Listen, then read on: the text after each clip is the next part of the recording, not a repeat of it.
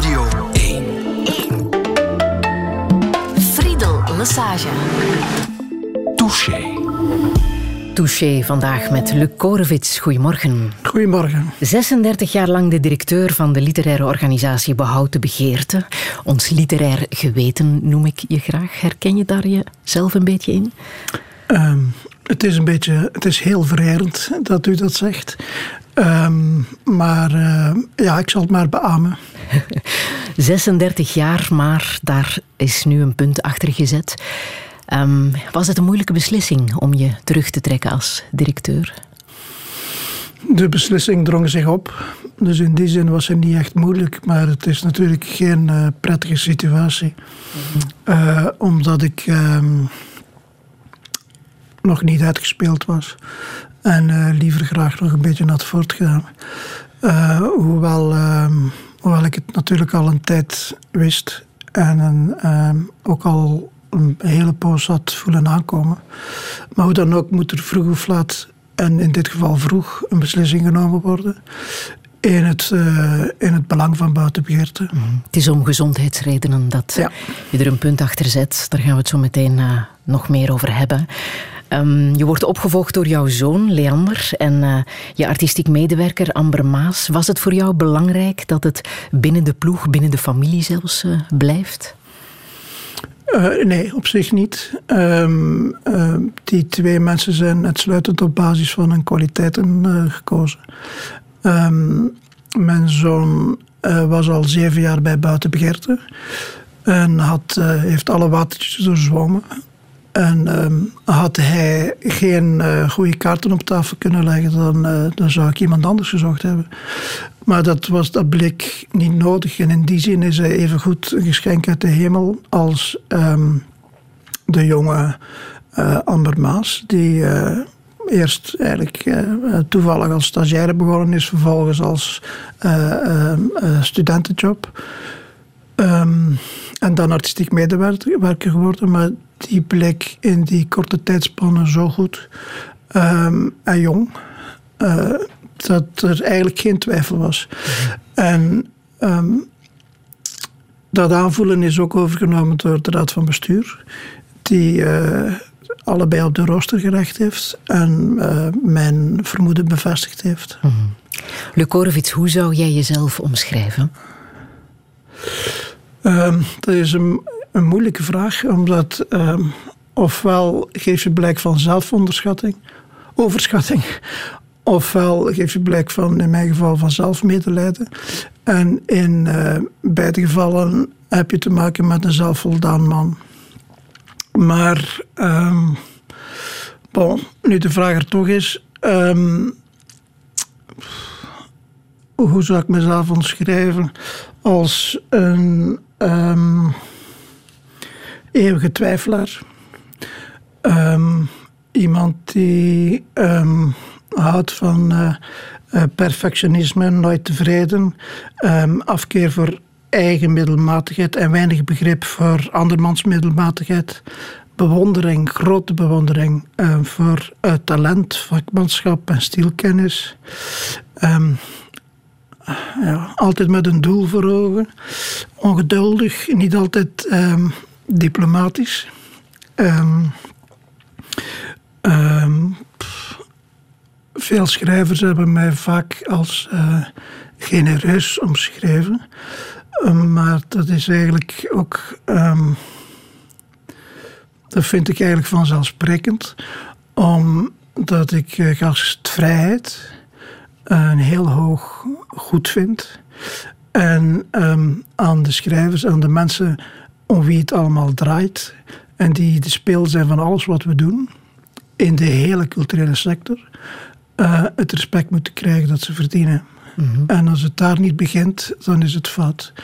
Remco Kampert heeft me ooit eens uh, gezegd: als je een cultureel centrum binnenkomt en er komt geen directeur of niemand van de Schouwburg een hand geven, dan zit het goed fout.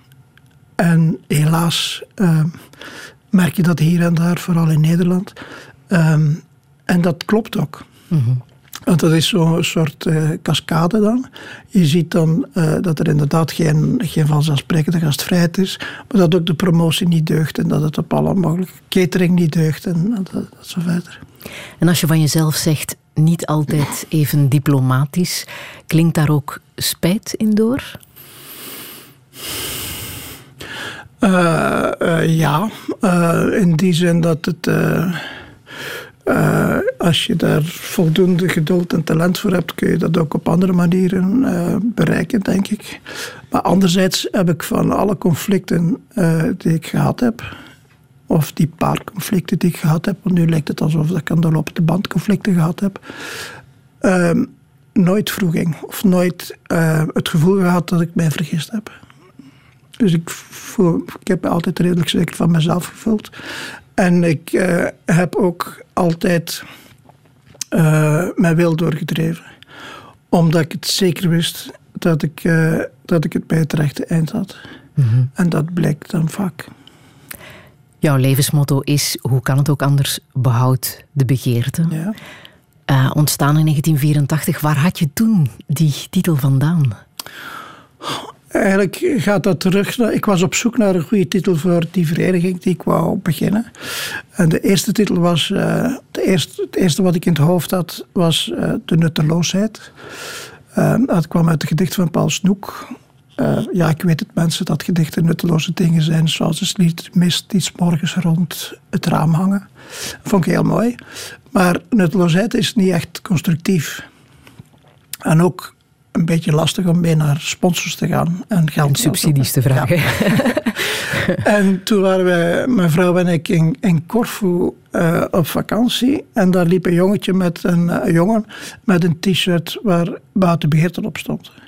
En dan ben ik gevraagd wat, die, wat dat was. En het bleek uh, dat er in Amsterdam een, uh, een soort pand was, een krakerspand, dat de, de begeerte heette.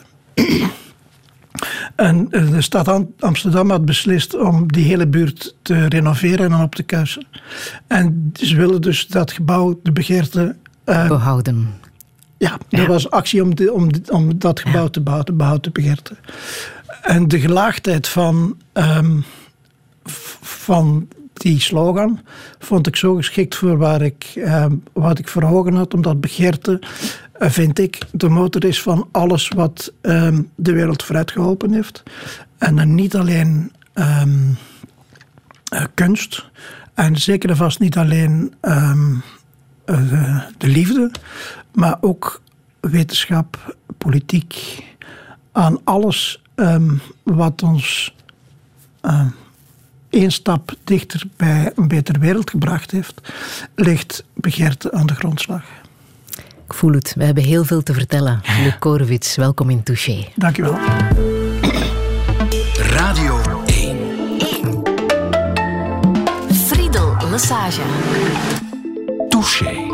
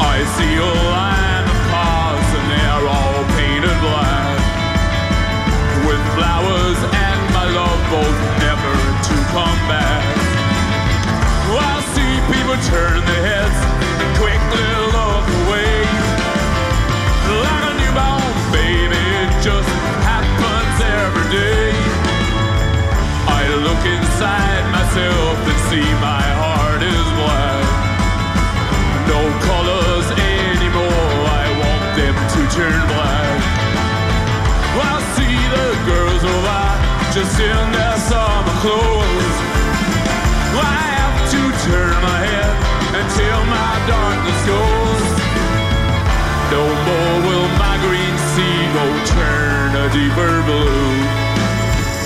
I could not foresee this thing happening to you.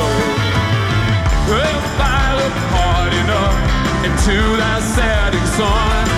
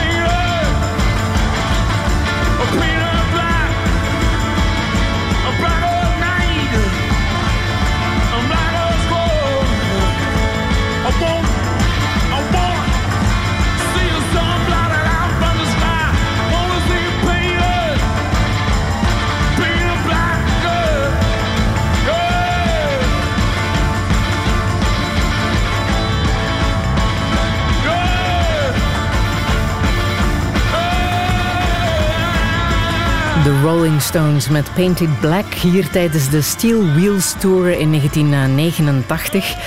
Luc Orevits, je wou dit nummer absoluut laten horen in de, de live versie, omdat je ze zelf ook live hebt gezien. Ja, ik heb ze, ehm, ik heb ze eigenlijk drie keer gezien en twee keer bewust. De eerste keer had ik iets te veel op. En eh, na, na twee liedjes was ik eigenlijk al niet meer mee. Maar ik heb ze twee keer gezien en ik vond het fantastisch. Had Klinkt heel erg vrolijk, maar het is eigenlijk totaal geen vrolijk lied, hè? Painted Nee. Black. Nee, dus ik, eigenlijk een heel vreemd liedje, want het, eh, hij, eh, ja, hij, wil, hij ziet alles donker. En eh, zelfs als hij vrolijke dames ziet voorbij wandelen, kijkt hij weg. Wat in het geval van Jagger misschien heel vreemd is. En de meeste mensen vreemd is. Het, is het, blijft, het is een hele donkere tekst, terwijl het liedje zelf heel eh, opgewekt klinkt. En ook natuurlijk met die fantastische drum. eh, en die drumslagen van Charlie Watts in het begin. Het is zo echt vol energie en adrenaline. Terwijl het eigenlijk een eh, heel donker en depressief liedje is. Zit daar iets herkenbaars in voor jou? Ja, het is een soort ehm, eh, vingerwijzing. In die zin dat, dat mijn, ehm, mijn situatie niet tot grote vrolijkheid eh, stemt, maar ehm, mij ehm, ook dwingt om eh, mij niet te veel in te laten met, eh, met zelfmedelijden en het proberen van, van, van het leven ehm, eh, zoveel mogelijk te vieren. Wanneer had je het gevoel dat er iets mis was? Eerlijk gezegd al, al redelijk lang geleden. Ik, heb, ik heb mijn mails eens, en, eh, eens nageslagen. En ik denk dat ik al in, eh, in 2015 ben ik al de eerste keer op consultatie geweest bij professor De Dijn. Dan in 2017 en dan in 2019 is dan uiteindelijk de, het verdict gekomen. Ehm, ik heb het eigenlijk voor het, ik wist voor het eerst eh, voor mezelf 100% zeker. Al die tijd heb ik het voor mezelf gehouden natuurlijk. Maar ik wist voor het eerst 100% zeker toen ik in, eh, in de bibliotheek Permeke een inleiding moest geven op, eh, op een avond. Op, een- op een voorstelling. En ik had, ik had het voorbereid, maar eh, ik wou het live doen, zonder, zonder naar papier te kijken. En ik wist dat er een bepaald woord aan kwam waar, waar ik bang van was dat ik niet zou kunnen uitspreken. Ik vrees dat dat in de loop van deze voorstelling nog wel een paar keer gaat voor- voorvallen. Maar, ehm, dus ik was bang dat, dat, dat ik dat ene woord niet ging kunnen uitspreken. En dat men zou zien dat er iets aan de hand was. Eh, Ik had dat ook al gezien bij, op, op Saint-Amour met Hugo Claus in 2003, die ehm, aan zijn tekst begon en hem niet gelezen kreeg. En ik, eh, ik had het gevoel dat dat eigenlijk een beetje hetzelfde was. En ehm, ja, de, ik heb dan allerlei onderzoeken gedaan en zo verder. Tot uiteindelijk in december het verdikt gekomen is dat het eh, onherroepelijk Alzheimer is. Ja. Hoe was dat voor jou om dat zwart op wit te horen te krijgen? Toch nog een, uh, ja, een harde knal. Hè? Bedoel, ook voor mijn familie, voor mijn dochter, voor mijn zoon, voor mijn vrouw. Um, was dat een uh, ja, erg. Bedoel, iedereen kan op, uh, op, op Wikipedia zien wat die ziekte betekent en wat de gevolgen zijn. En in mijn geval um, voel ik me nu een klein beetje zoals die albatros in het geval in het gedicht van uh, Charles Baudelaire, het Fleur du Mal. En een albatros, en ik wil mij niet vergelijken met een al albatros, want een albatros is nogal majestueuze zeevogel met grote vleugels, die heel um, statig over de zee en in de lucht um, zweeft. Maar die, en daar gaat het gedicht over, die door bemanningsleden van, uh, van door matrozen soms gevangen genomen wordt en dan uh, op het dek moet rondwaggelen en niet kan vliegen. En dan is dat een heel, is wordt, die, wordt die vogel, of het nu een albatros is of gelijk welk dier dat zich vrij in de lucht begeeft, wordt dan in één keer een heel um, nutteloos en zielig waggelend vogeltje. En uh, nogmaals, um, moeten opletten dat, uh, dat ik het adagio never complain, never explain een klein beetje in het oog houd. Maar dat is wel een beetje wat, wat mij nu noodgedwongen uh, overkomt. Mhm. En waar heb je nu het meeste last van? Ik heb eigenlijk dat is, dat is net. Uh, ik, ik kan nog uh, alles doen wat ik, wat ik wil. Ik kan nog boeken lezen, kan nog van heel veel, van alles genieten en alles doen wat ik um, kon. En ik heb ook nog heel veel plannen. Als ik in, een, als ik in een, een boekhandel kom, is, is sowieso altijd alle foltering geweest, omdat ik meteen al die boeken wil kopen en lezen. Uh, krijg ik meteen zin om die of die uit te nodigen. Of als ik een schrijver zie of hoor, dan denk ik, oh, daar zou ik iets kunnen mee doen en daar zou ik dit kunnen doen. En dat is mij nu een beetje net uh, handen genomen. En met dat gefnuikt gevoel heb ik het inderdaad lastig. Ja. Mhm. Kan mij voorstellen dat het begrip tijd ook een andere betekenis krijgt. Hè, als je het verdikt Alzheimer hebt gekregen. Ja, ik heb al een van, iets, een van de zinnen die ik de laatste tijd heel vaak in de mond neem, is mijn tijd raakt op. Dat is nu net het... Uh, ja, het, het, uh, je weet het ook niet. Hè? Je, je, weet niet hoe lang, hoe lang dat het zal duren vooraleer, vooraleer het echt toeslaat. En wat, wat ik daarmee bedoel, ik heb dat ook in mijn familie gezien, bij een oom en een groottante. Ja, je, je wordt geleidelijk aan ontmenselijkt. Ja.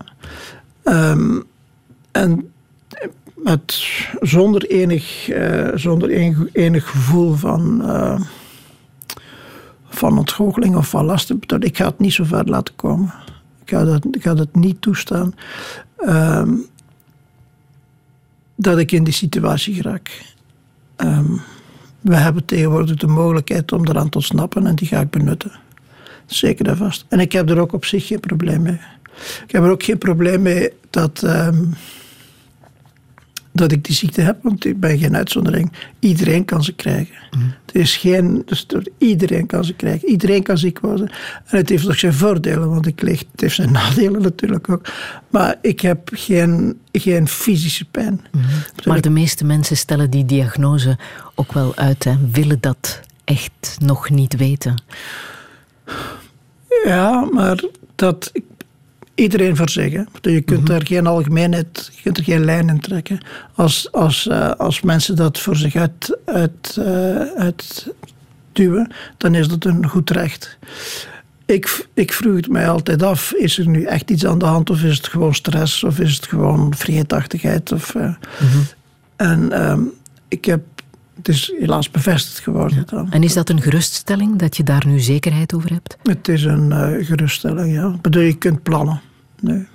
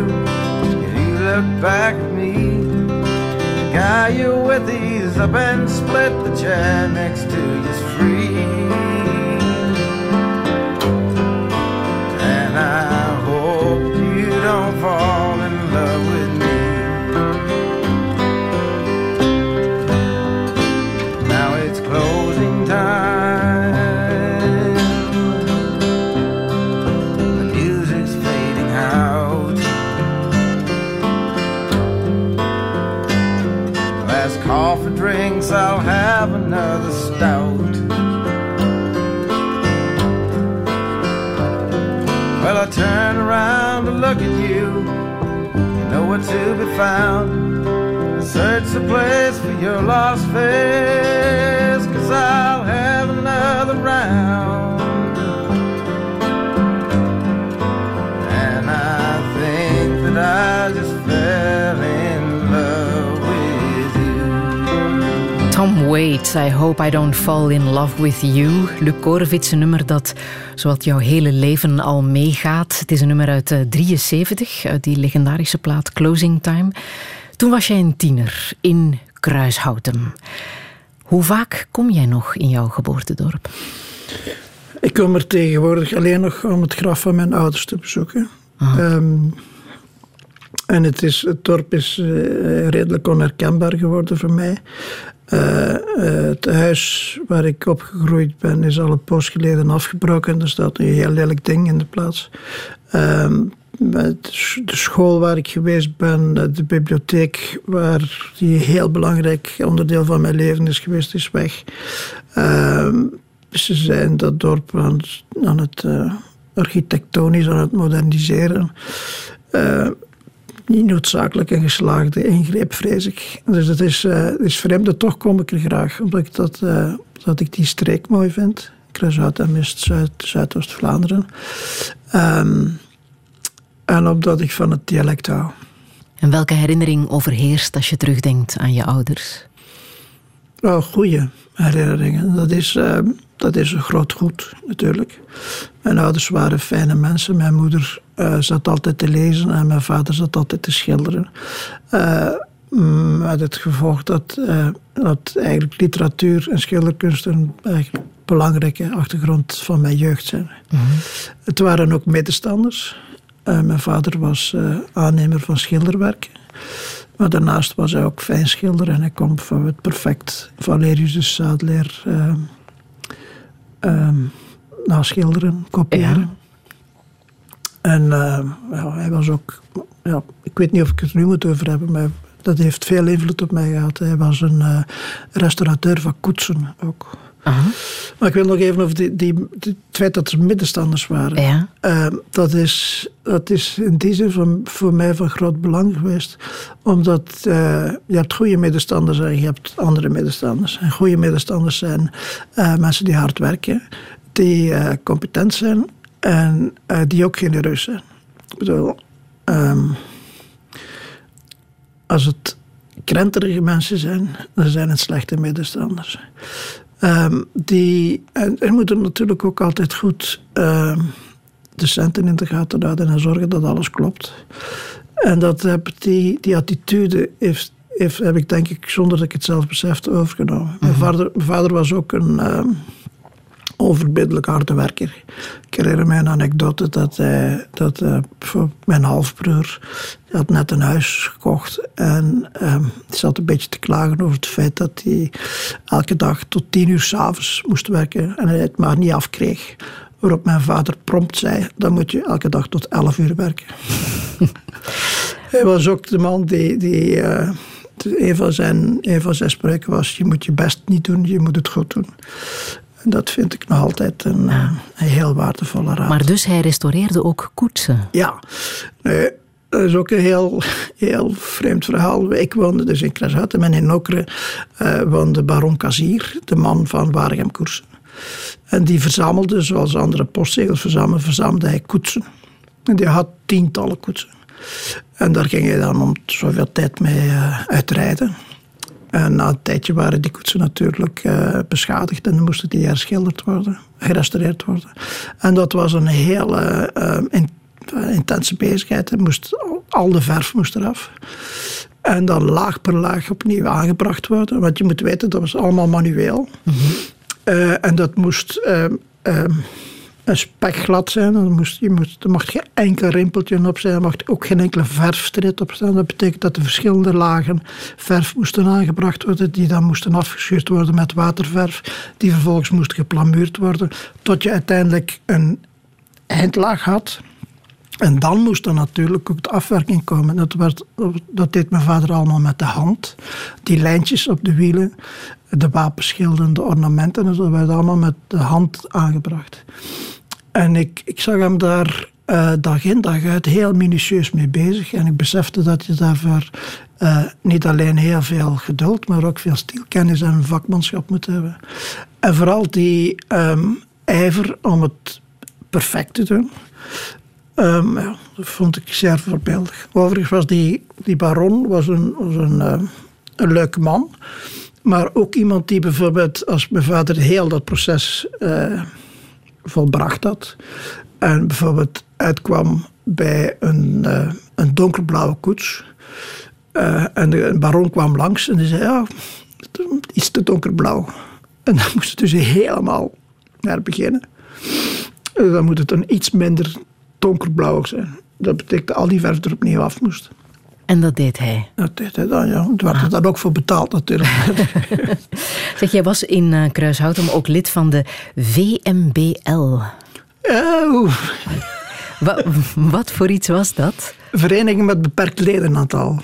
Maar jij was daar dus wel lid van? Ja. Een vereniging voor beperkt leden. Dat was mijn vriendenclubje. En dat, uh, dat, de naam van die vereniging was eigenlijk de Oscarade. Ik vraag me af waar je dat te pakken hebt gekregen. De Oscarade. En uh, dat is eigenlijk een anekdote. Een, uh, een vriend van, van ons, een klein clubje vrienden, had op een zeker moment um, zijn vriendin mijn huidige um, schoonzus trouwens, um,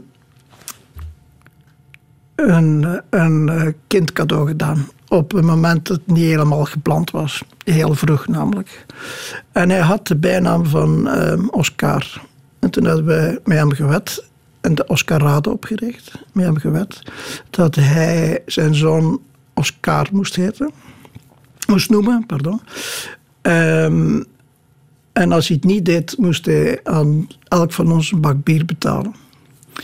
En hij heeft gezegd, is goed, eh, eh, ik zal daaraan voldoen. Maar dan moeten alle kinderen van die vriendengroep ook Oscar genoemd worden. maar hij, had, hij, hij, was ons te slim af. Hij was zo slim om zijn uh, zoon Oscar te noemen, maar pas als vierde naam. En hij had formeel voldaan aan, uh, aan de vereisten. En ook bijvoorbeeld mijn zoon is uh, met vierde naam heet Oscar. Echt waar? Ja. Wat een fantastische vriendenclub. Ja. Weliswaar met beperkt ledenaantal, Ja, maar toch. er waren trakterende leden en zo. En, uh, en een, uh, een, een vadeldrager en een hoffotograaf en een hofdichter, dat was ik. Ah ja. En ja. zover, ja.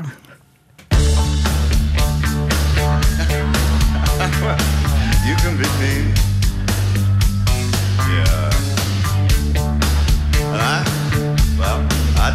The time. Cause we're lovers. And that is the fact. Yes, we're lovers. And that is that. Oh, nothing will drive them away. Forever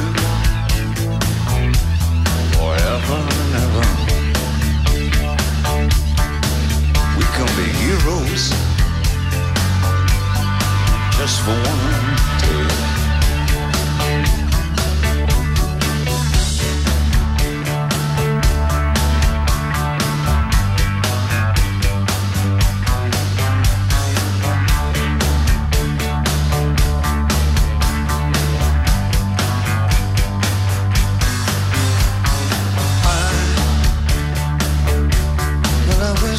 Swim like dolphins. Like dolphins can swim. Oh, nothing will keep us together. We can beat them just one day.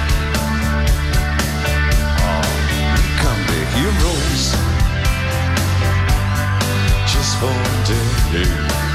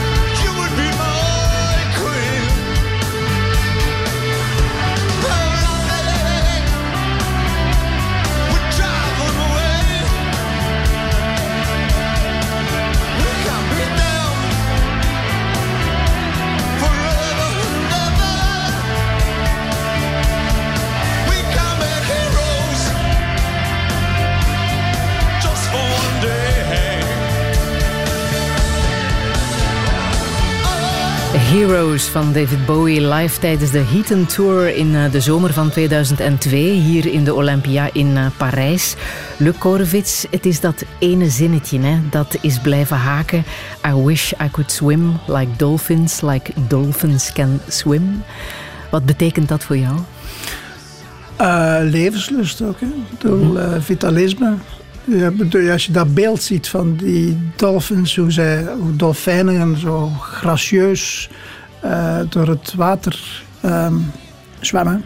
En springend, opspringend en dan onderduiken. Die, die vloeien, die mooie vloeiende lijn, dat soort leven. En dat op die manier kunnen leven. Ja, dus. Ja. Dat, dat is het. Je vroeg vooral live versies hè, van bepaalde nummers en dat zullen we nog wel merken in de, de rest van Touché. Heeft dat te maken met het feit dat je zelf ook in 1984, toen je begon met Behoud de Begeerte, de literatuur ook een podium wou geven, een publiek, applaus, dat je schrijvers diezelfde allure wou meegeven, die muzikanten ook krijgen als ze live optreden? Ook, maar moet ik wel eerlijk zeggen, dat ik in de eerste plaats eh, voor dit programma gedacht dat het is in deze tijden onmogelijk om nog live eh, versies mee te maken. Als je dat op, op YouTube of zo, als je die, als je die live optreden ziet, is het bijna prehistorie. Je kunt het bijna niet voorstellen. Als je dan, en vooral ook omdat in live eh, voorstellingen zie je ook de energie die vrijkomt bij, bij, met die muziek. En de kracht die van die muziek kan, kan uitgaan. Dat ook alweer dat vitalisme, die, eh, die eh, adrenaline, die energie, dat zit in, eh, nou, in live uitvoeringen. Maar inderdaad ook, ehm, als je, om op je vraag te antwoorden, het is waar dat in, de, in, de, in de jaren tachtig was ik ehm, niet tevreden over wat er op dat vlak ehm, te zien was. En het is eigenlijk, als ik het, eh, als ik het zo nu, als ik nu terugkrijg, eigenlijk het belangrijkste geweest waar ik al die tijd mee bezig geweest ben. Het, het brengen van literatuur zo goed mogelijk eh, op een podium eh, te laten plaatsvinden. Omdat, dat is een, een oude nagel waar ik nu weer op klop. Ehm, als je een boek leest, en als je naar een lezende schrijver kijkt, zit je eigenlijk in twee verschillende media. Boek lezen is, eh, ja, je hebt de leeslamp. Terwijl als je in een theater zit, zit je eigenlijk in een theateromgeving, zit je in een, een andere kunstsector. En dan vind ik dat ehm, de organisator of de producent of de regisseur moet rekening houden met, eh, met de wetten van dat nieuwe medium. En dat gebeurde niet. Dat gebeurt nog altijd veel te weinig, vind ik. Omdat eh, ja, je zit met een publiek van kijkers en luisteraars en niet met het publiek van lezers. Dat is een wezenlijk verschil. En je moet met dat wezenlijk verschil rekening houden. En dat proberen zo goed mogelijk te ondervangen. En wat een geluk dat toen in 1984 er al een jonge schrijver was, die Tom Lanois heette. En dat maar al te graag deed, hè, op dat podium Ja. gaan staan en de dingen een beetje Ja. ehm, uit de context drukte. Ik moest lachen toen ik eh, jouw aankondiging zag. Ja, je- de jonge schrijver. piepjonge schrijver. Want jullie zijn ongeveer even oud. eh, ja, eh, je merkt het aan alles. Tom is vijf dagen jonger dan ik. Maar hoe was dat toen? Maar eh, die was toen eigenlijk al... eh, eh, want het aankondigingsartikel suggereerde ook een klein beetje alsof ik hem ontdekt heb. Maar dat is natuurlijk niet zo. Hij was toen al bezig. Hij schreef al in De Zwijger. Hij had al een paar ehm, eh, bundels in eigen beheer uitgegeven. Ik denk dat hij ook al... Ja, hij had ook al Rozengeur en Maneschijn. Zijn kritieken die in de, Schrij- in de Zwijger waren verschenen. En hij was al iemand die op het podium stond. Maar hij had nog nooit in een, in een theater gestaan. In een, in een, in een ja. ja. En dat was natuurlijk ook de... mijn megalomanie van meteen in, in de Stadsschouwburg van Leuven te beginnen in plaats van in een klein zaaltje. Ehm, en dat waar hij mee bezig was en wat ik wou doen, was zeer overlappend. En dat is ook zo gebleven. Ik bedoel, ik, ik, eh, ik denk niet. Ik bedoel, hij heeft meer betekend voor mij dan omgekeerd, denk ik. Omdat alles wat hij op het podium deed bovenmaats goed was en blijft. Eh, het was een geschenk voor Buiten Begeerte dat er iemand als Tom Lanois was. Anderzijds was het voor Tom een geschenk dat Buiten Begeerte bestond, omdat hem dat een groot podium gaf. En hij heeft een groot podium gekregen via ons. Al die tournees waar hij kon aan, hij heeft verschillende tournees met ons gedaan, ook in het buitenland. En dat was een, dat was een, eh, een hele goede wisselwerking. Ja. De echte doorbraak kwam er met Saint-Amour, een aantal jaren later, waar je volle zalen mee eh, scoorde, waar heel veel mensen naartoe zijn eh, komen kijken, nog altijd trouwens, waar je ook internationaal mee bent eh, gegaan. Kan jij zeggen welk applaus jou nu het meeste deugd heeft gedaan als je terugkijkt op al die voorstellingen die je hebt gemaakt met Behoud de Begeerte en niet alleen met Saint-Amour trouwens? Hè? Ja, het, het, voor mij persoonlijk eh, meest ontreurende was, eh, was in Barcelona.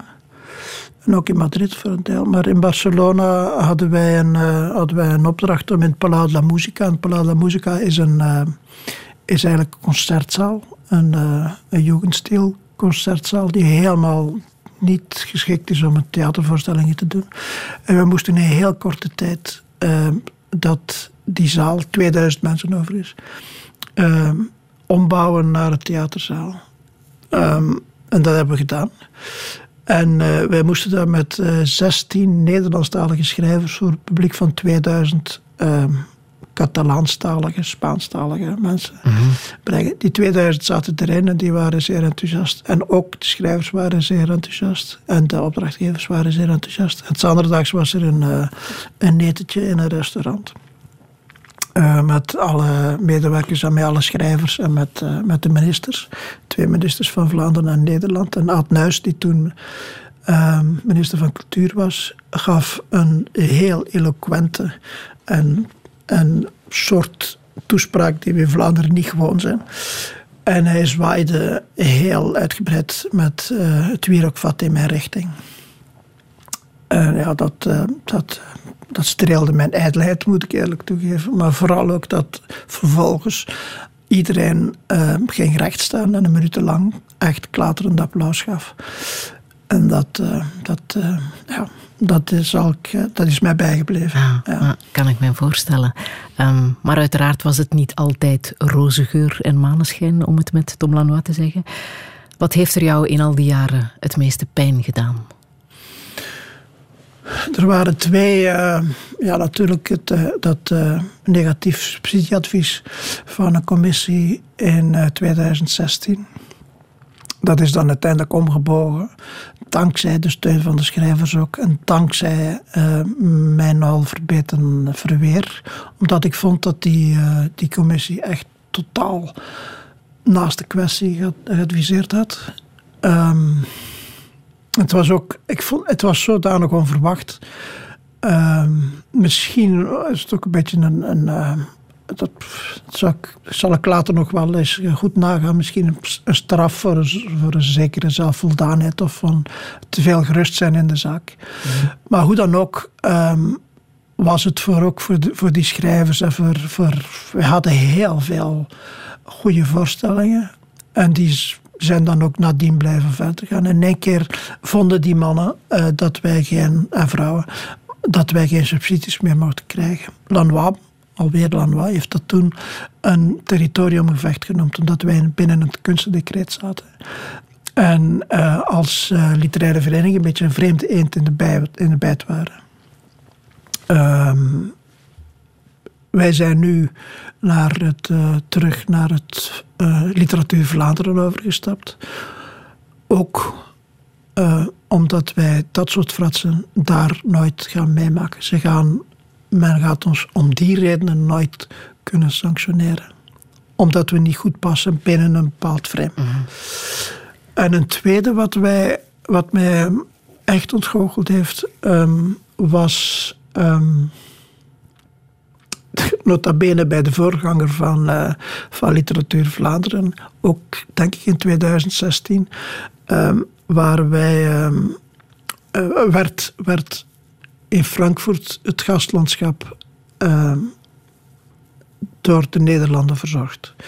Nu wil het zo, nu wil het toeval dat ik dat al die jaren voordien ook al gedaan had en bewezen had dat het goed deed.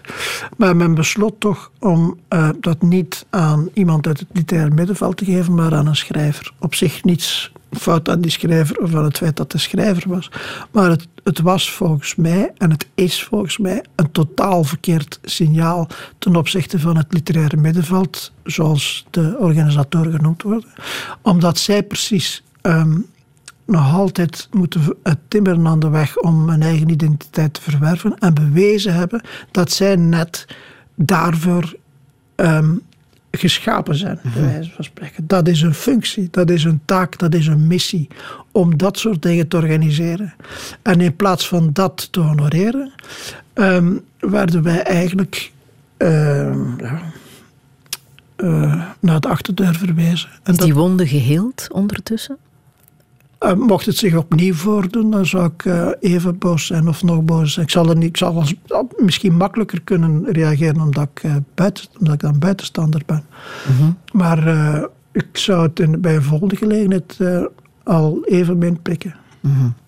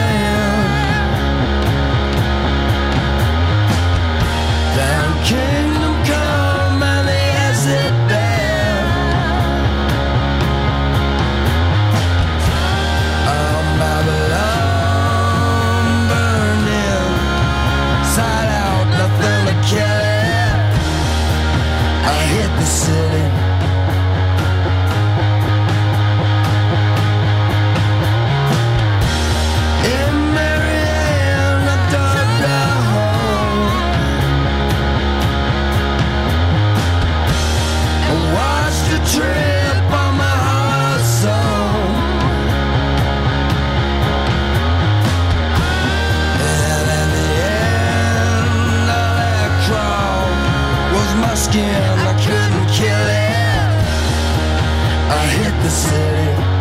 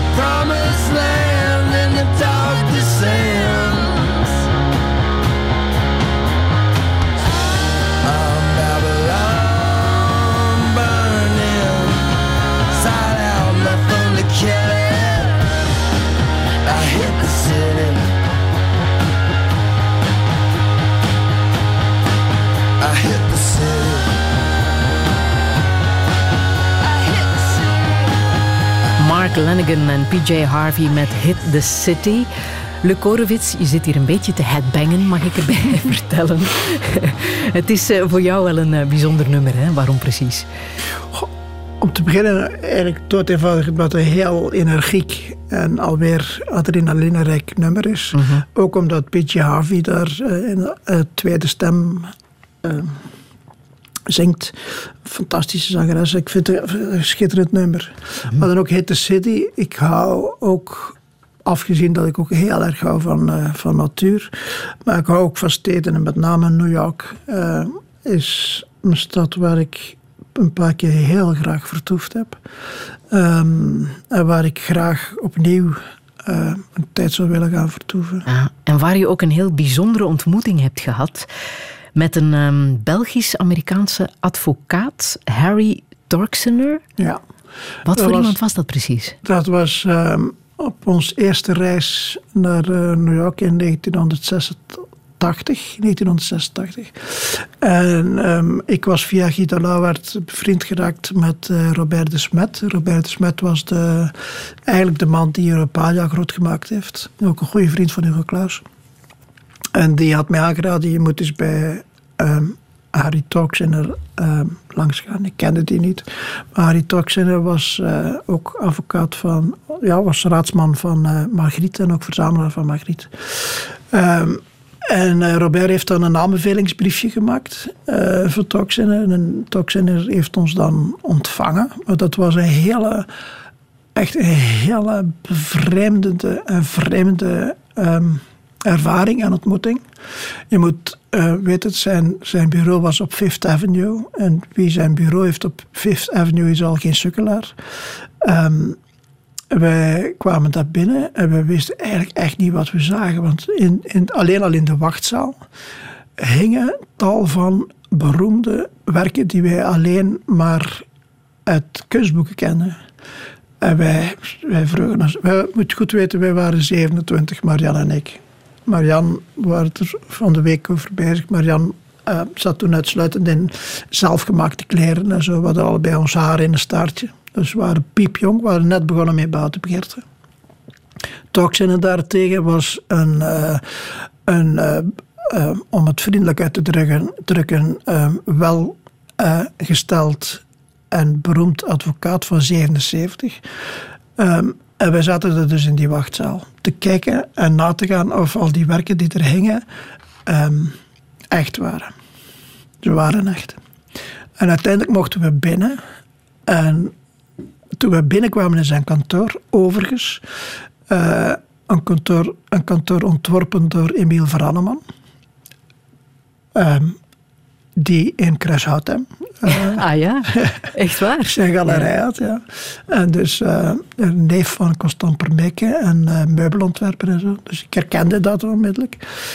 Ehm, en wat dus verbluffend was, in dat kantoor hingen en stonden op een, eh, er hingen aan de muur en stonden op schilderzezels die iconische en beroemde schilderijen van Margriet. Dus je moet, dus, je moet je voorstellen, eh, we komen dan binnen in dat bureau, hangt daar vol wereldberoemde Margriets en daar zit daar een oude man van 77 met eh, op traditionele kast achter hem foto's, die traditionele groepsfoto's met Nixon, Eisenhower, Mobutu. Zo. Dus, en die was in het begin heel kil en heel ja, afstandelijk. Ik begon er al mee dat hij zei, ja, ik ga eerst een foto van jullie nemen. dus en, en nam een, een, een, foto van ons. Mogelijke verdachten mocht er toch een schilderij Ja, ja. verdwenen zijn. En toen zei hij, ja, ik heb jullie daar een tijdje... in- Want we hadden een poos in echt zitten, letterlijk zitten antichambreren. En hij zei, ik heb jullie wel in de gaten gehouden, want er waren zoveel camera's, om te zien hoe wij eh, daar, wie wij waren, hoe wij reageerden. En hij vertelde dan ook dat hij lichtingen had genomen, dat hij, en hij wist waar we mee bezig waren. En geleidelijk aan hij vertelde dan ook zijn, eh, zijn, eh, ja, zijn beroepsleven. Hij was een Antwerpse eh, Jood die de Kiviv gehad heeft om in 1940 uit te wijken naar Amerika. En in, in, in New York een bijzonder succes uit het advocatenbureau is begonnen. Maar ook kunstverzamelaar was. Hij was, eh, hij was raadsman van Magritte en heeft ook boeken geschreven over Magritte. Ik denk dat hij ook zijn nalatenschap geregeld heeft of zo. Ehm, dus dat was niet de eerste, de beste. En dat, wij waren ja, ja, jong. En we zaten daar met, met tegenover zo iemand. Maar dat gesprek is geleidelijk aan. Hij was dan heel vriendelijk. En hij heeft dan. En dat was eigenlijk eh, het uiteindelijk doel van Robert in der tijd. Hij heeft ons dan een, een lijst gegeven. Met eh, aanbevelingsbrieven en adressen van kunstgalerijen. Waar wij buiten de uren op bezoek mochten voor aanstaande kunstgalerijen. En dat was dus ja, Prettig. bijzonder Denk ik. prettig en boeiend Ja. dat we die, eh, die, die, dat privilege Ja. kregen om die kunstgalerijen te bezoeken. Le Korevits, ik heb nog muziek uit de film Amadeus van Milos Forman. Niet toevallig ook uit het jaar 1984. Ik zeg erbij dat het bijzonder moeilijk was voor jou om een keuze te maken. Ehm, maar deze film is het geworden om een bepaalde reden. Hè? Waarom precies? Omdat die film in wezen gaat over kunstenaarschap en over talent en over de verhouding tussen middelmatigheid en kwaliteit. Eh, de film gaat over, over Mozart en over Salieri, maar is, een, is eigenlijk een soort parabel. Want de film is eigenlijk geen correcte, historisch correcte weergave van A, het leven van eh, Mozart en B, ook ehm, dat verhaal van die jaloezie van Salieri ten opzichte van, eh, van Mozart is eigenlijk niet bewezen. Integendeel zelfs. Er is in 1979, geloof ik, of 76, in Italië een proces gevoerd door het conservatorium tegen, ehm, tegen de beschuldiging dat Salieri, Salieri Mozart zou ver- vergiftigd hebben uit jaloezie. En Salieri is onschuldig verklaard. Maar waar het eigenlijk om gaat, is dat Salieri het niet kon hebben dat hij, de grote gevierde en, en toonaangevende eh, componist, voorbijgestoken werd door een nietsnut. Wij gaan zo meteen verder praten, Le Corvitz. Radio 1. Friedel Lassage. Touché. Touché met ons literair geweten Luc Korevits. 36 jaar lang was hij de directeur van Behoud de Begeerte. Tot nu, hij houdt er vervroegd mee op omdat Alzheimer zijn hoofd is binnengedrongen. Het korte termijn geheugen is wat verstoord, maar de vroege herinneringen zijn nog lang niet uitgewist. Hij was het die in 1984 de toen nog piepjonge schrijver Tom Lanois een podium gaf. Behoud de Begeerte had de missie om literatuur dezelfde ampleur te geven als muziek tijdens een live tournee. Saint-Amour zorgde voor de grote doorbraak. Namen als Remco Kampert, Connie Palme of Dimitri Verhulst sierden maar wat graag zijn affiche. Ook al oogste hij veel applaus, toch liep hij ook grote opdrachten en subsidies mis.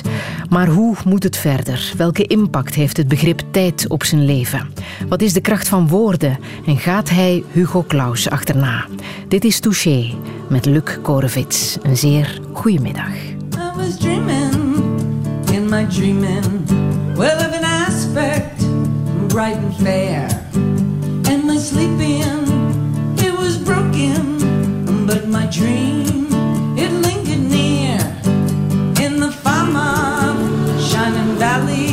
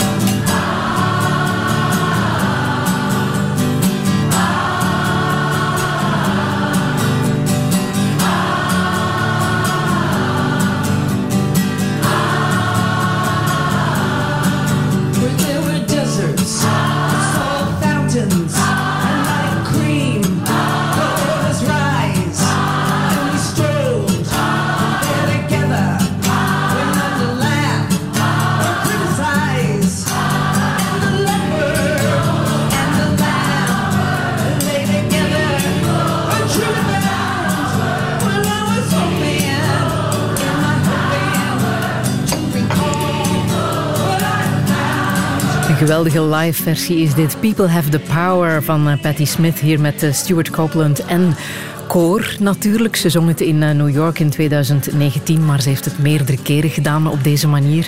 Le Corvitz, het is een versie die aangrijpt. Hè? Ja. Ik moet zeggen dat ik jaloers ben op dat koor. Ik zou Ja. er doodgraag tussen gestaan hebben. En je zou mij waarschijnlijk gehoord hebben, mocht ik er tussen gestaan hebben. Het is, zo, het is jammer dat, je, dat we niet de gelegenheid op het liedje tot helemaal op het einde te, te we laten kunnen het laten doorlopen terwijl jij Want- verder vertelt. op- Geen probleem. Helemaal op het eind zegt ze, use your voice. Wat ik ehm, ja, de nagel op de kop vind. Daar gaat dat liedje over. De kracht die moet uitgaan van, ehm, van de mensen zelf. En dat mensen, als ze willen, iets kunnen veranderen. Ja. En eh, dat eh, het gaat traag. Eh, zulke dingen. Ik zou willen dat dat iets vlugger gaat. Maar het is wel zo dat, dat alle grote revoluties uiteindelijk toch gedragen zijn door het volk. En dat het toch het volk is die de macht in handen moet nemen. En op alle mogelijke vlakken. Ook op vrouwenbeweging. Eh, alle soorten emancipaties moeten, door, moeten van onderuit gebeuren. De ontkerstening is ook onderuit gebeurd. Het is niet gebeurd van bovenaf. Weliswaar hebben intellectuelen ehm, het voortouw genomen, à la Gerard Walschap. Maar eh, kunstenaars doen dat ook heel vaak. Maar het is tenslotte toch het volk die het moet dragen. Ja. People have the power, maar eh, we, hebben, we zitten midden in de Poëzieweek ook weer gemerkt hoe eh, krachtig woorden kunnen zijn. Hè? Als we even terugblikken naar de inauguratie van eh, de nieuwe Amerikaanse president Joe Biden, was vooral het optreden van Amanda Gorman, de jonge dichteres, wat wereldwijd enorm is eh, opgemerkt. Voorbije week eh, hier bij ons op Radio 1 heeft Stijn de Pape een gedicht geschreven en voorgelezen. Ook dat is heel snel virtueel gegaan. Merk je daar ook de kracht van poëzie, dat die toch altijd opvalt op zo'n momenten, dat mensen daar toch wel heel erg veel in zien, belang aan hechten? Ehm, ja, het heeft, heeft ook. ehm, er zit ook een, een, beetje een, een, een, duister kantje aan. Dus namelijk dat poëzie eigenlijk. Er is niemand die poëzie koopt. Er is niemand die poëzie leest. Maar in gevallen van nood. eh, wordt de noodzaak van poëzie duidelijk. En eh, bij sterfgevallen en bij geboortes grijpt iedereen naar poëzie. Vreemde tegenstrijdigheid. En vreemde tegenstrijdigheid. En in het geval van, eh, van die eh, jonge dichteres, ja, dat was eh, overweldigend goed. Ik vond het, ik- als ik het achteraf het gedicht las als gedicht, niet, eh, denk ik niet dat een klassieker gaat worden, maar het zal wel een klassieker worden, omwille van de inhoud en op de manier waarop ze het bracht. De manier waarop ze het verwoord heeft, vond ik niet, vond ik niet echt poëzie. Ehm, dit klinkt ehm, eh, negatief en dat doet niets af van, eh, van de kracht en de manier waarop die jonge dame dat bracht. Dat was buitengewoon. Overigens, die hele inauguratie vond ik ook buitengewoon. Ook de speech van Biden zelf was ook heel goed, maar niet vergelijkbaar met wat die jonge dame deed. Maar om maar te zeggen, de kracht van woorden. Ja. eh, het is soms ook wel zo dat ehm, als woorden goed gekozen zijn, dat je er helemaal niet zoveel nodig hebt. Hè? Nee. Ja. Ehm, het juiste woord op de juiste plek en op het juiste moment natuurlijk. Maar je hebt er toch ook ehm, mensen voor, die verstand, voor nodig die er verstand van hebben om die woorden eh, in het juiste gelid te brengen.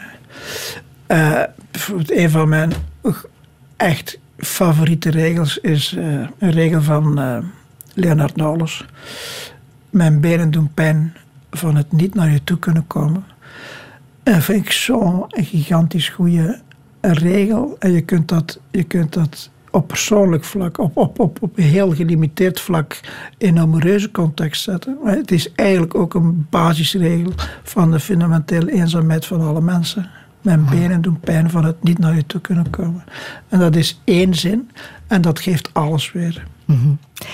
Het is ehm, ook één zin, denk ik, die je hebt meegebracht. Een fragment uit de Amerikaanse onafhankelijkheidsverklaring van Ja. eh, 4 juli 1776. Ja. Dat alleen al is verbluffend dat het van 1776 is. Ehm, En die je hier absoluut wil voorlezen. Zullen we het eerst eens lezen? Ja, omdat het. Ja, ik zal het lezen. Wij beschouwen deze waarheden als vanzelfsprekend. Dat alle mensen als gelijken worden geschapen. Dat zij door een schepper met zekere onvervreemdbare rechten zijn begiftigd. Dat zich daaronder bevinden het leven, de vrijheid en het nastreven van geluk is een fragment. Hè? Het, het, het, maar dat zinnetje is, ehm, ja, is de grondwet van. Dat zou de grondwet van de samenleving moeten zijn. Maar helaas zijn we eh, ja, 250 jaar verder bijna.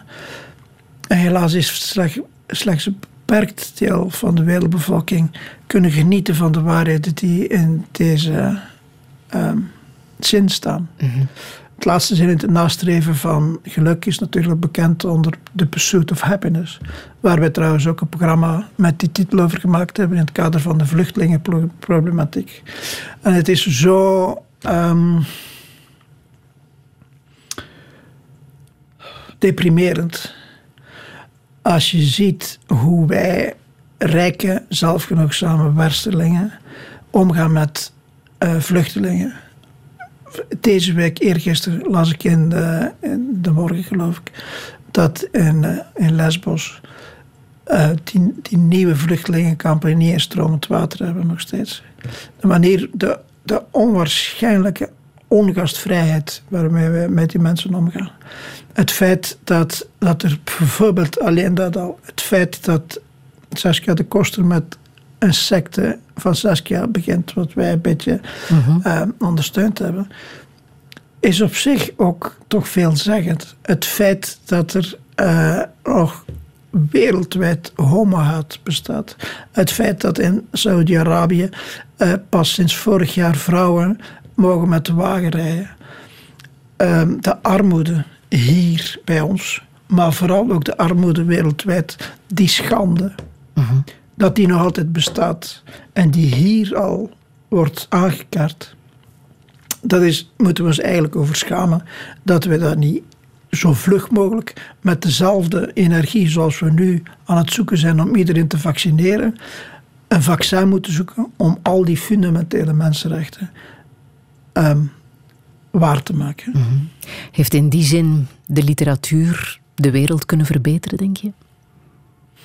Ik denk dat de literatuur er zeker en vast toe, toe eh, Bijgedragen heeft.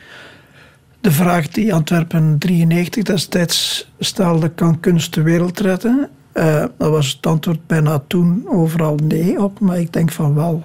Ik denk dat, eh, ik denk dat in elk geval kunst een, ehm, het soort eh, het in de koolmijn is. Of kunst een, een, eh, ehm, een motor is om gedachten in gang te brengen.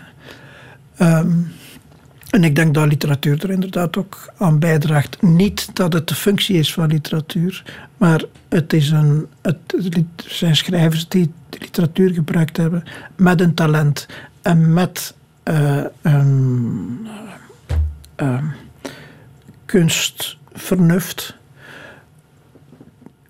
Die dingen eh, onder ogen gebracht hebben op de manier dat ze voor iedereen, of voor toch de mensen die het lazen, aannemelijk waren.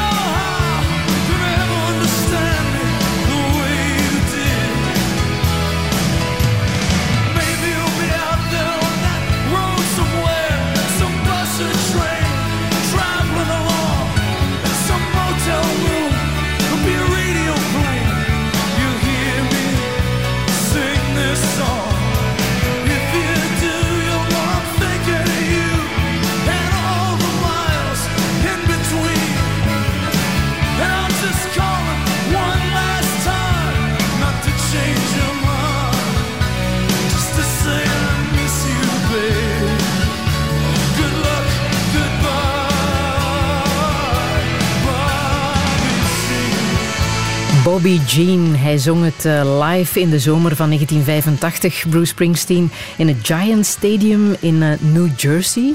Le Korevits, je wou heel graag een live versie. Wij bedienen je graag. Dank u wel. Waarom wou je dit nummer laten horen, Bobby Jean?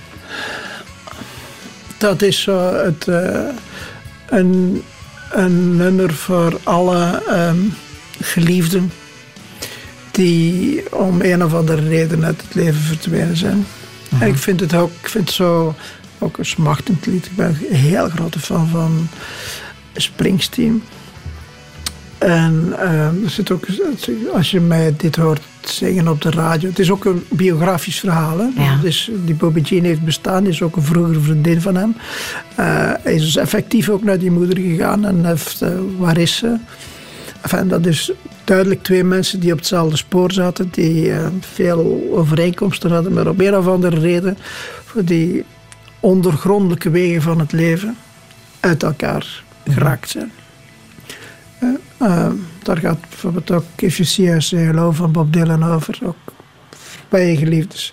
En ik denk dat iedereen vanaf zijn twaalfde tot zijn tachtigste dat soort ervaringen heeft. Mhm. En het was ongetwijfeld moeilijk kiezen tussen al die goede nummers van Bruce Springsteen.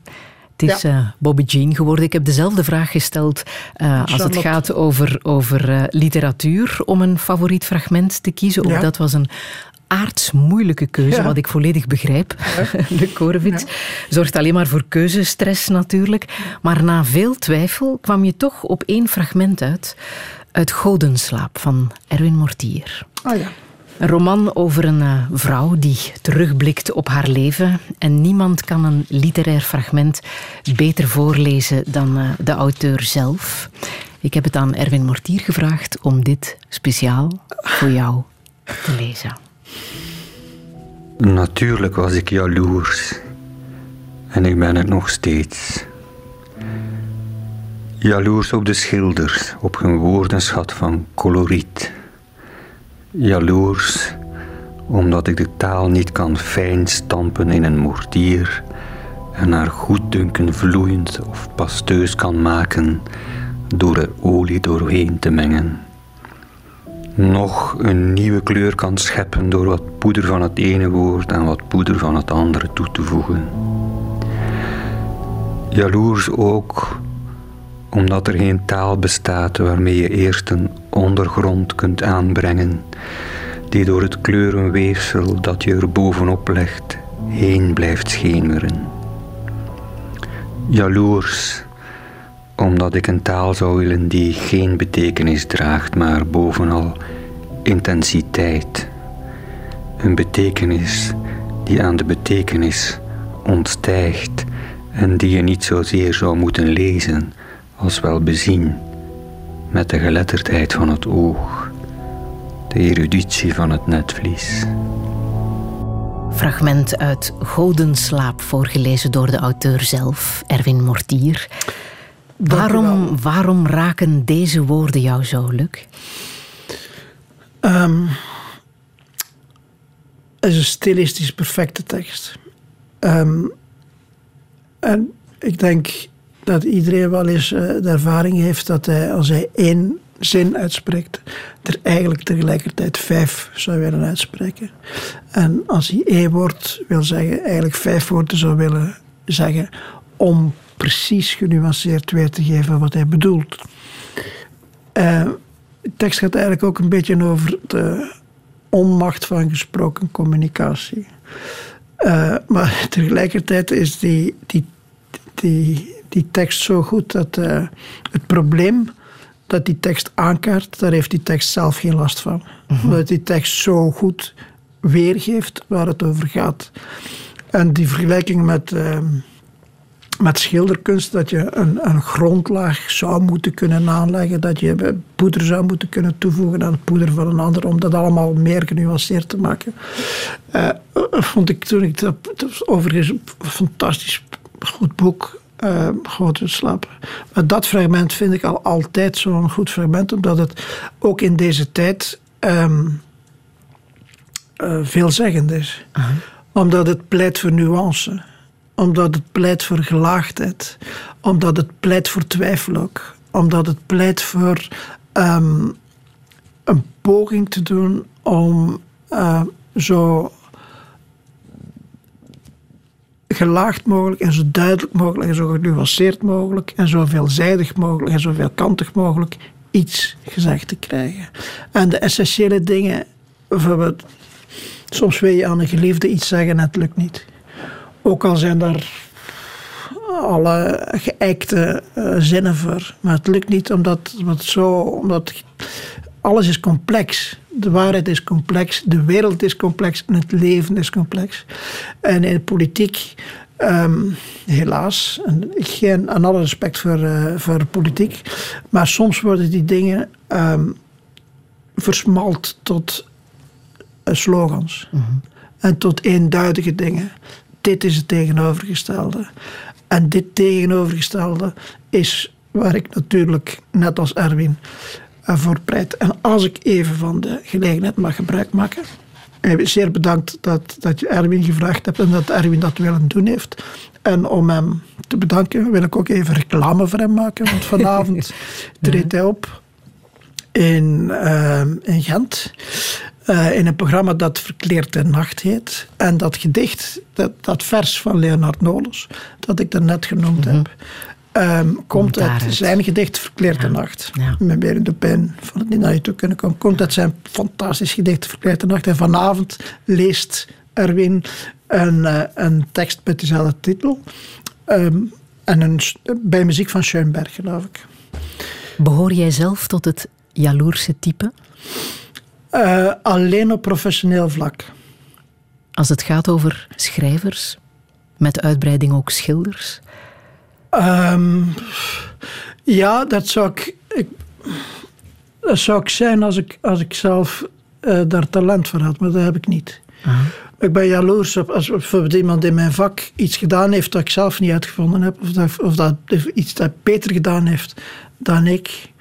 Uh, dan ben ik daar jaloers op. Ik kom niet, niet zo vak voor, moet ik zeggen. Maar, maar ik, ben wel, ik, ben, ik sta wel vol bewondering. Want het zijn jouw twee passies, hè? literatuur, maar ook schilderkunst. Ja, ook schilderkunst, ja. Zeker vast, maar voor de rest op persoonlijk vlak uh, is niet aan mij besteed. Dat heb ik, dat heb ik eerlijk gezegd, denk ik niet. Uh, ik vind monogamie ook iets voor, voor luie mensen eigenlijk. Dus uh, ik ben daar, ben, ben daar niet mee bezig. Maar wel op artistiek vlak. Ben ook, ik zou dat ook willen kunnen. Ik zou ook zo'n tekst willen kunnen Heb je dat geprobeerd? Um, ja, als tiener. Maar dat is net het voordeel van buiten begeerte geweest. Omdat ik van meet af aan met hele goede schrijvers gewerkt heb. En al onmiddellijk, al, voor, al onmiddellijk zag, niet aan beginnen. Ik bedoel, je moet, mm. je moet je beperkingen kennen. En het schilderen, ben je daar ooit aan nee, begonnen? Nooit, nee, hm. nee. Maar ik hou er wel heel veel van, zoals ik ook heel veel van, van, uh, van literatuur hou. Maar ik heb, geen, ik heb ook voor schilderen bijvoorbeeld heb ik absoluut geen talent. Ik zou misschien wel kunnen een, uh, een, een behoorlijke tekst op, uh, op papier zetten. Maar dan is het nog geen kunst. Hoe groot is de liefde voor Rembrandt? heel groot. Um, vooral voor zijn zelfportretten. Omdat um, toen hij mij vroeg wat kunstwerk um, heeft u het meest aangegrepen. En ook weer een redelijk moeilijke vraag. Maar inderdaad, de zelfportretten van, uh, van, zelf, van uh, Rembrandt fascineerden me al van toen ik twintig was. Misschien is dat ook een vergissing. Dat Rembrandt is, is, een, is ook een uh, getormenteerd kunstenaar geweest. Uh, van zijn vijf kinderen heeft, is er maar één geweest die hem overleefd heeft. Hij heeft moeten meemaken dat een, zijn zoon op 27-jarige leeftijd, uh, een jaar voor hij zelf gestorven is, overleden is. Hij heeft financiële problemen gehad. Uh, hij was denk ik ook een moeilijk man. Hij, moest zijn huizen verkopen. Zijn vrouwen zijn gestorven. Hij had twee, uh, had zijn eerste vrouw is gestorven, dan is hij, had hij een, uh, een vriendin, en daar is hij mee in ruzie gevallen. En dan zijn derde vrouw, waar hij verplicht in concubine moest mee leven, is dan ook gestorven. Dus hij heeft veel persoonlijk leed gehad. En ik, van meet af aan, um, herkende ik in die, in die, of herkende ik, of zag ik in die eh, zelfportretten van Rembrandt een man die eh, met een heel vermoeide blik, eh, zo'n eh, op een verbitterde eh, verbittering af blik naar de mensen keek. Zo ook een blik van kust nu. En ik, ehm, een afstandelijke blik ook, een ontgoochelende blik. Een ontgoochelend, geen ontgoochelende blik, een ontgoochelde blik. Van iemand die verbitterd is, iemand die niet goed in het leven staat, die, maar tezelfde tijd onwaarschijnlijk groot kunstenaar was. En ook visionair geweest is, ook de schilderkunst vernieuwd heeft, ook stappen vooruit gezet heeft. Maar of Rembrandt het zo bedoeld heeft, dat weet ik niet zeker. Het zou kunnen dat dat gewoon, gewoon portretten waren. En dat hij de niet, niet de bedoeling had om zijn, pardon, om zijn innerlijk te veruitwendigen in die, in die eh, zelfportretten. Maar vooral die laatste zelfportretten staan er zo een paar bij, waar echt zo, eh, met zelfs bijna een grijtende blik, met minachtend blik naar zijn publiek kijkt. En dat sprak mij zeer aan. Je hebt ook een ehm, grote bewondering voor Julian Barnes. En je bent eh, gestrand bij een van zijn eh, boeken, een boek van eh, 2019, De man in de rode mantel. Ja. Eh, waar hij schrijft over Samuel Jean Pozzi. Je wil er het laatste ehm, fragment uit voorlezen, hè? het einde van eh, dat boek, Ja. waarin de auteur zelf een aantekening eh, Ja.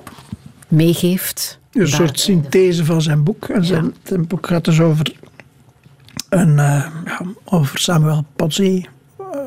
Zullen we straks of? Of- Ik zal het eerst lezen. Lees het eerst. Toch weiger ik pessimistisch te zijn. De tijd die ik in de verre, decadente, hectische, gewelddadige, narcistische en neurotische Belle Époque heb doorgebracht, heeft me opgevrolijkt.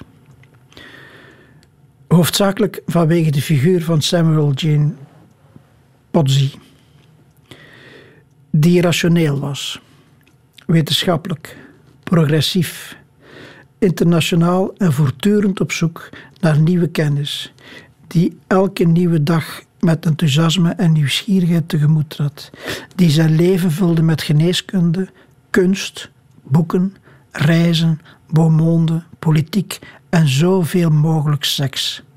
Al kunnen we niet alles weten. Hij was, goddank, niet zonder fouten. Maar ik zou hem desondanks willen opvoeren als een soort held.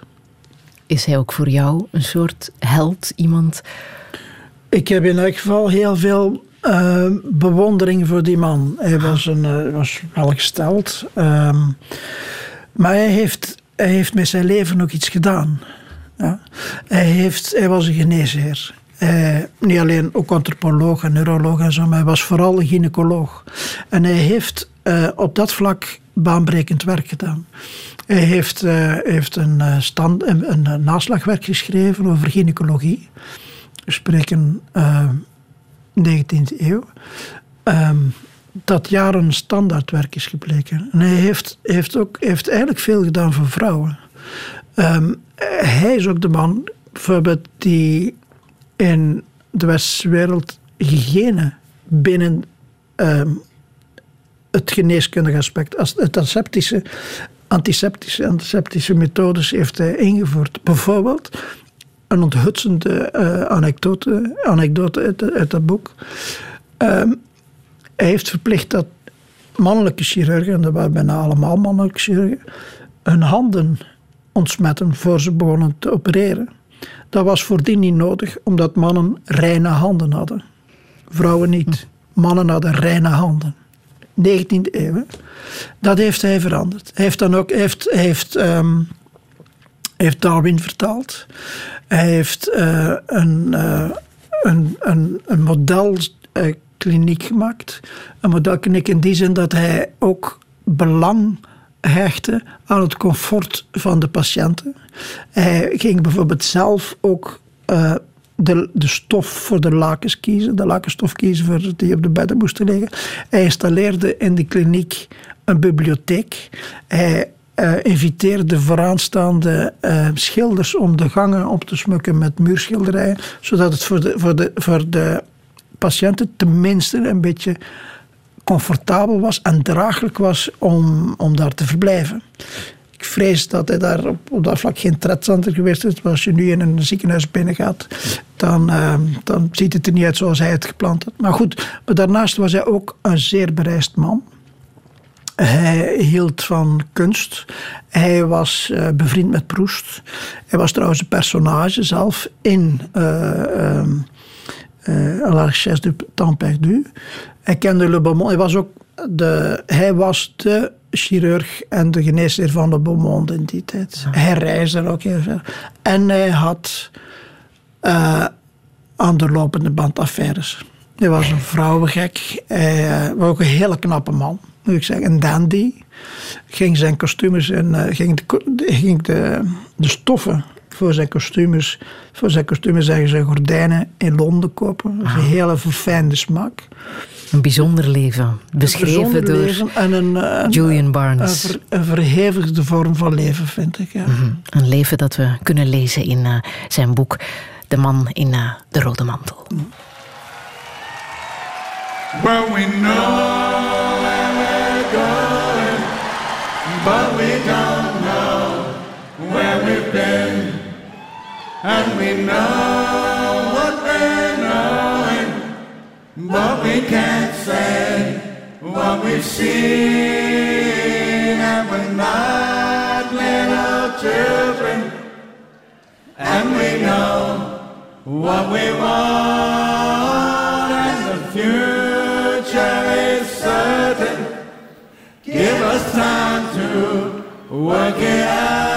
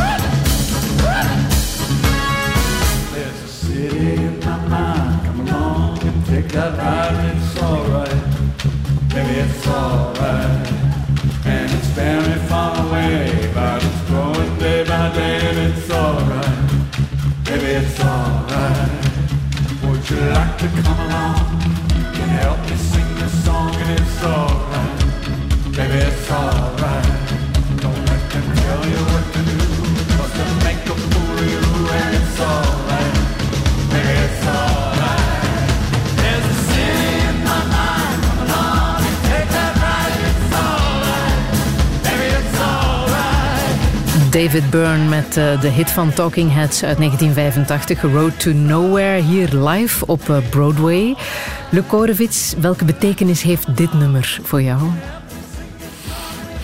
Het is een redelijk existentiële tekst. Hè? We are on the road to nowhere. En dat is ook zo. Ik bedoel, eh, eh, maar dat betekent erom niet dat die weg slecht moet zijn. Of onprettig moet zijn. Het is een vrolijk liedje ook. En hij, eh, bestaat een versie van die, hij- die hij bijna huppelend brengt. Ehm, het is een krachtig liedje. In de, in de studioversie eh, komt er ook zo aan wat, woede in. Ook ehm, eh, argumenterend van we zijn op weg naar niets. Maar dat betekent erom niet dat, dat we er niets moeten van maken. De weg van jouw leven heb je voor het grootste deel afgelegd samen met je vrouw, hè? Marianne ja. Jansen. Hoe oud waren jullie toen jullie elkaar, jullie elkaar leerden kennen? Wel, eh, toen we ons eh, bewust waren van elkaars bestaan, waren we negen jaar. Negen jaar. Ja. Zij, we zaten samen in- we zaten. Nee, nee, nee, nee. Ik bedoel, bewust waren van elkaars bestaan. Niet dat we toen al ehm, aannamen namen om, eh, om ons bestaan te delen. Maar we vonden elkaar waarschijnlijk vriendelijk, eh, leuk. We zaten in de, in de, in de muziekschool samen. In het, eerste, in het vier jaar samen in de muziekschool gezeten. En dan vervolgens op, eh, op, op 15-jarige leeftijd zijn wij koppel geworden. En op 20, of 21-jarige leeftijd zijn we getrouwd. Zo belangrijk is ze dat je in aanbevelingen voor een leven, een van de projecten van Behouden Begeerte, een praalstoet aanvraagt hè, door Antwerpen voor haar. Wat Ja. denk je? Komt het ervan? Ehm, waar een wil is, is weg. Zeker als het Luc Korevits zijn wil is. Eh, eh, we zullen ons, ons best doen, maar ik vind het ook, eh, het past, ik vind het ook, ze, ze heeft, zij is mijn levenslang steun geweest. En nog altijd, zeker nu. Ehm zij is zelf ook een zeer, ehm, en, en nog veel meer begaafd dan ik. Eh, op verschillende terreinen en op andere terreinen. Ze is een bijzonder zachtmoedig mens. En ze heeft eh, alle, alle lief en leed gedragen al die tijd. En dat, dat is op beide vlakken wel een en ander geweest. Hoe was het voor haar om te horen dat jij Alzheimer hebt? Wel, zij was de enige die al eh, enigszins op, eh, op de hoogte was van. want ik had aan haar ook al gezegd dat er iets fout was. En zij was ook degene die ook zei: ja, het zal waarschijnlijk. Ik hoef, dat overkomt mij ook. Ehm, maar ja, eh, ja, het is erg. Ik bedoel. ehm, het vooruitzicht op een, eh, op, een, op een gelukkige oude dag zit er niet echt in. Terwijl dat, we zijn eh, 40 jaar getrouwd. Dus al bezwaarlijk of eh, 50 jaar eh, huwelijksjubileum elkaar kunnen vieren. Terwijl dat er dik in zat. Eh 50 jaar, 50 jaar getrouwden kregen in mijn dorp een, eh, een mooi bord met, eh, met het schild van Kruisatem erop. Dat zal ons niet gegund zijn waarschijnlijk.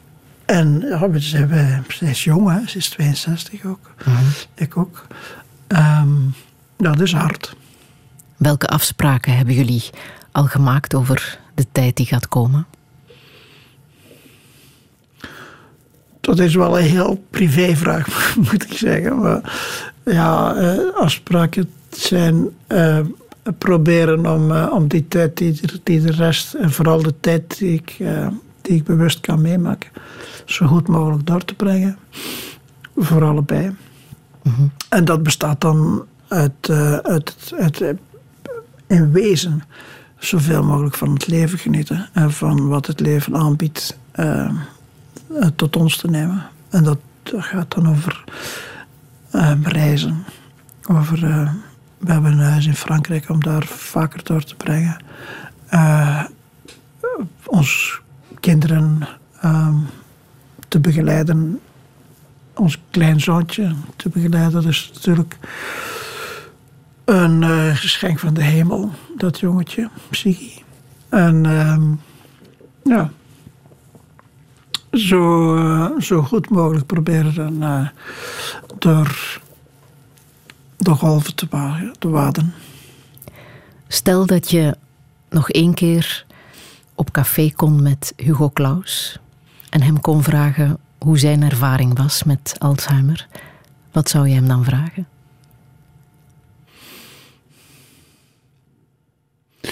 Ja, dat zou dan ook het eh, enige vlak zijn waar wij als gelijken met elkaar zouden kunnen spreken.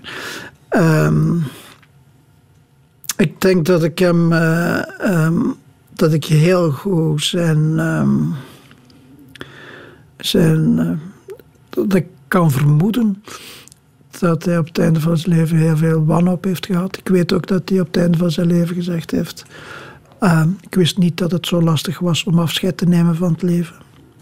Dat, ehm, ik heb nu ook al vaker gezegd dat ik, niet wil, eh, dat ik de rit niet tot het einde wil doen. Maar dat is nu op dit moment eigenlijk nog gemakkelijk gezegd, vind ik. Het, het, punt, het moment zal er ooit komen dat ik ook zelf echt heel concreet die beslissing moet nemen. En die beslissing is misschien minder hard voor mij dan voor mijn familie, voor mijn vrouw en kinderen. Maar wat ik aan Klaus zou vragen is. eh, nou, waarom hij, heeft, waarom hij zo lang gewacht heeft. Want hij was eigenlijk ook, vond ik, al redelijk ver in zijn ziekte. Eh, dat is een moeilijk proces geweest, ook door zijn omgeving. Eh, ik, ik begrijp dat, dat mensen aan, eh, aan mensen in ons geval, mag ik nu wel zeggen, een mouw trekken om toch zo lang mogelijk eh, in het midden te blijven. Maar ik begrijp ook heel goed dat die, eh, dat, eh, die fierheid om, en die behoefte om de dood niet aan uw tenen te laten trekken groot is. Het was in 2003 dat hij tijdens Saint-Amour publiekelijk de controle over zijn woorden verloor. Hè? Dat heb jij meegemaakt in de Ik heb dat zo zeer naar coulissen. Er waren hele... Ja, eh, Connie Palman en Jan Mulder stonden met mij in de coulissen. Ehm, wij zagen in één keer dat er iets fout eh, aan de hand was. En ja, we beslisten, hij moet van het podium gehaald worden.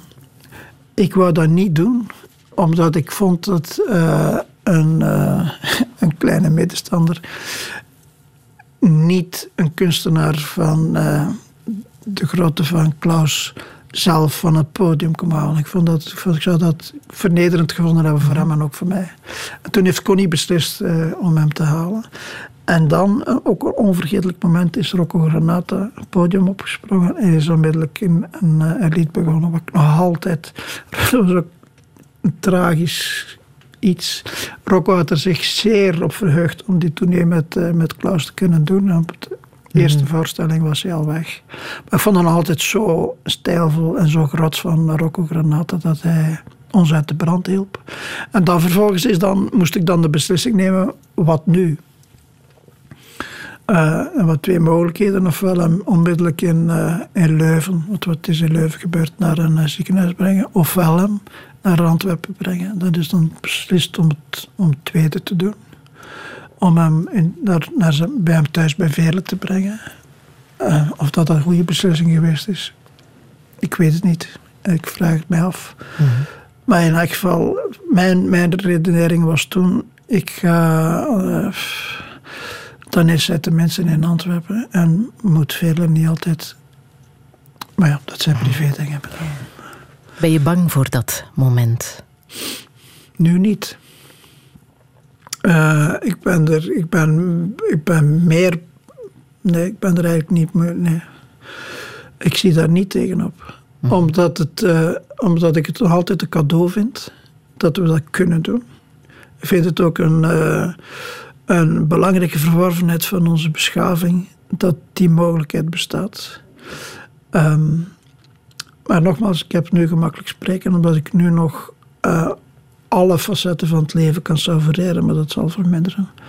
En die wil ik dan ook zoveel mogelijk benutten. Nog. Ja. Welke boodschap wil jij ons nog meegeven?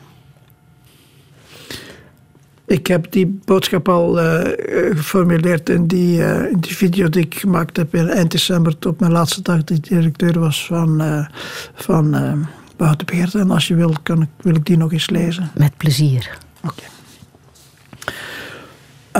Wij zijn op aarde om te spelen. is overigens citaat van eh, Klaus zelf. We zijn op aarde om te spelen. Bewandel nooit de weg van de minste moeite. Leg altijd de lat iets hoger dan je zelf aan kan. Haal altijd en overal het onderste uit de kan. Laat perfectionisme geen scheldwoord zijn. Doe niet aan anderen wat je zelf niet wil aangedaan worden. Een oeroude, wellicht wat naïeve evergreen, die het leven in elk geval een hoop prettiger zou maken, mocht iedereen zich aan die regel willen houden. Koester vriendschap.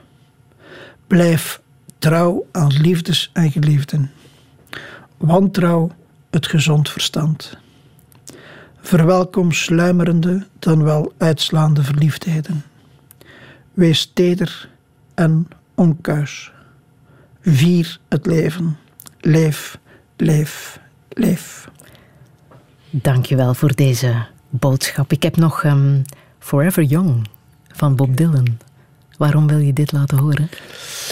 Ehm, dat is de boodschap die iedereen in gelijk welke omstandigheden voor ogen moet houden. Want jong zijn is. eh, je kunt ook jong zijn als je 80 bent, denk ik. Het is een mentaliteit. Het is een, ehm, het is een levenshouding. Ehm, ja, het is, het is een fantastisch mooi liedje. Niet alleen qua, qua muziek. De stem van Dylan. De tekst is ook zo heel mooi. En die, die, die, die wensen die je uitdrukt, ja, die beaam ik in hoge mate. En het is een soort ehm, motto, een levensmotto, een, een, een, eh, een gedragscode. Stay young, blijf jong.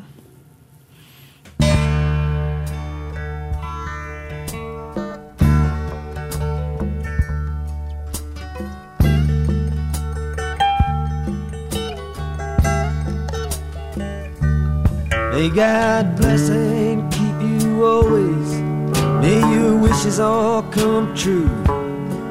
May you always do for others and let others do for you.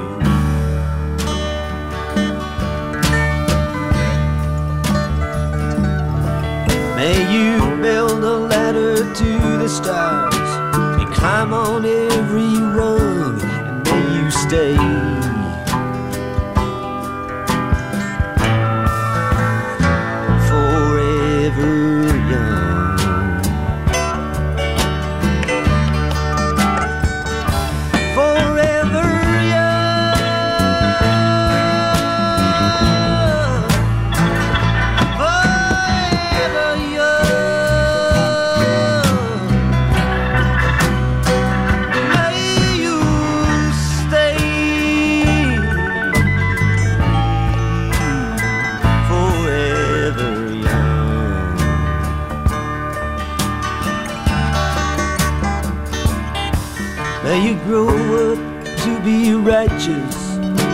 Grow up to be true. May you always know the truth and see the light surrounding you.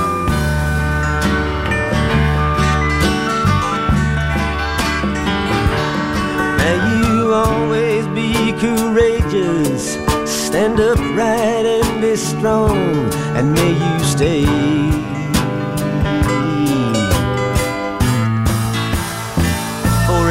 Forever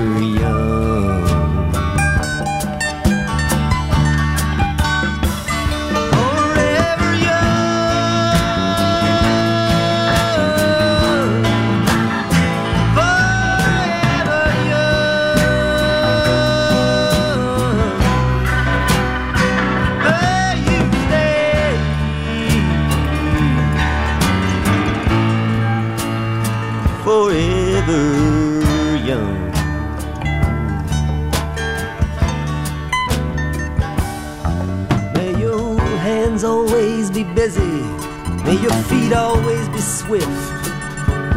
May you have a strong foundation when the winds of change shift.